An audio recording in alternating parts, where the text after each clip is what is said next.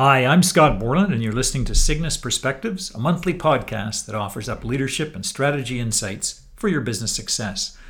This month's edition is titled Changing the Conversation at the Top, and it's all about getting more from your top team meetings.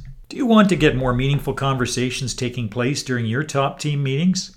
Maybe experience greater participation and more authentic conversations from everyone that's attending. Really move beyond strengthening communication skills, aligning leadership styles, and leveraging personality profiles. Some of the top leadership teams I encounter suffer from what I'd term an overly active senior leader.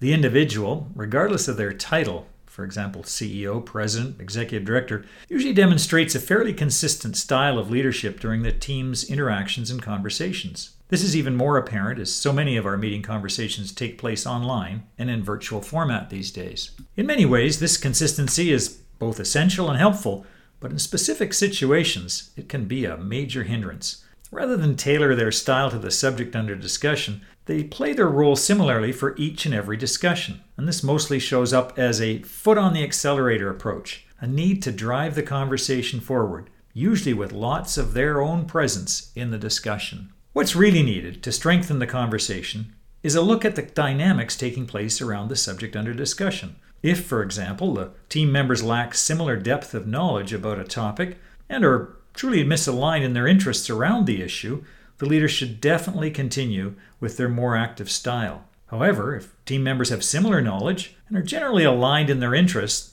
the senior leader should take a much lighter approach to the conversation. As a result, the leader's actions would look quite different from the usual more active approach. The types of things we'd observe during this type of conversation include probably acting more as an observer than a participant, enabling others in the meeting to speak more fully and freely, encouraging the team members to determine the format and the content of the conversation so they can be more genuine in their approach and the topic. Maybe using an informal approach to guiding the conversation rather than leading the actual discussion. Another thing leaders might do in this place would be withholding their views in the early stage of the conversation so that alternate perspectives and potential solutions are not short circuited before they appear.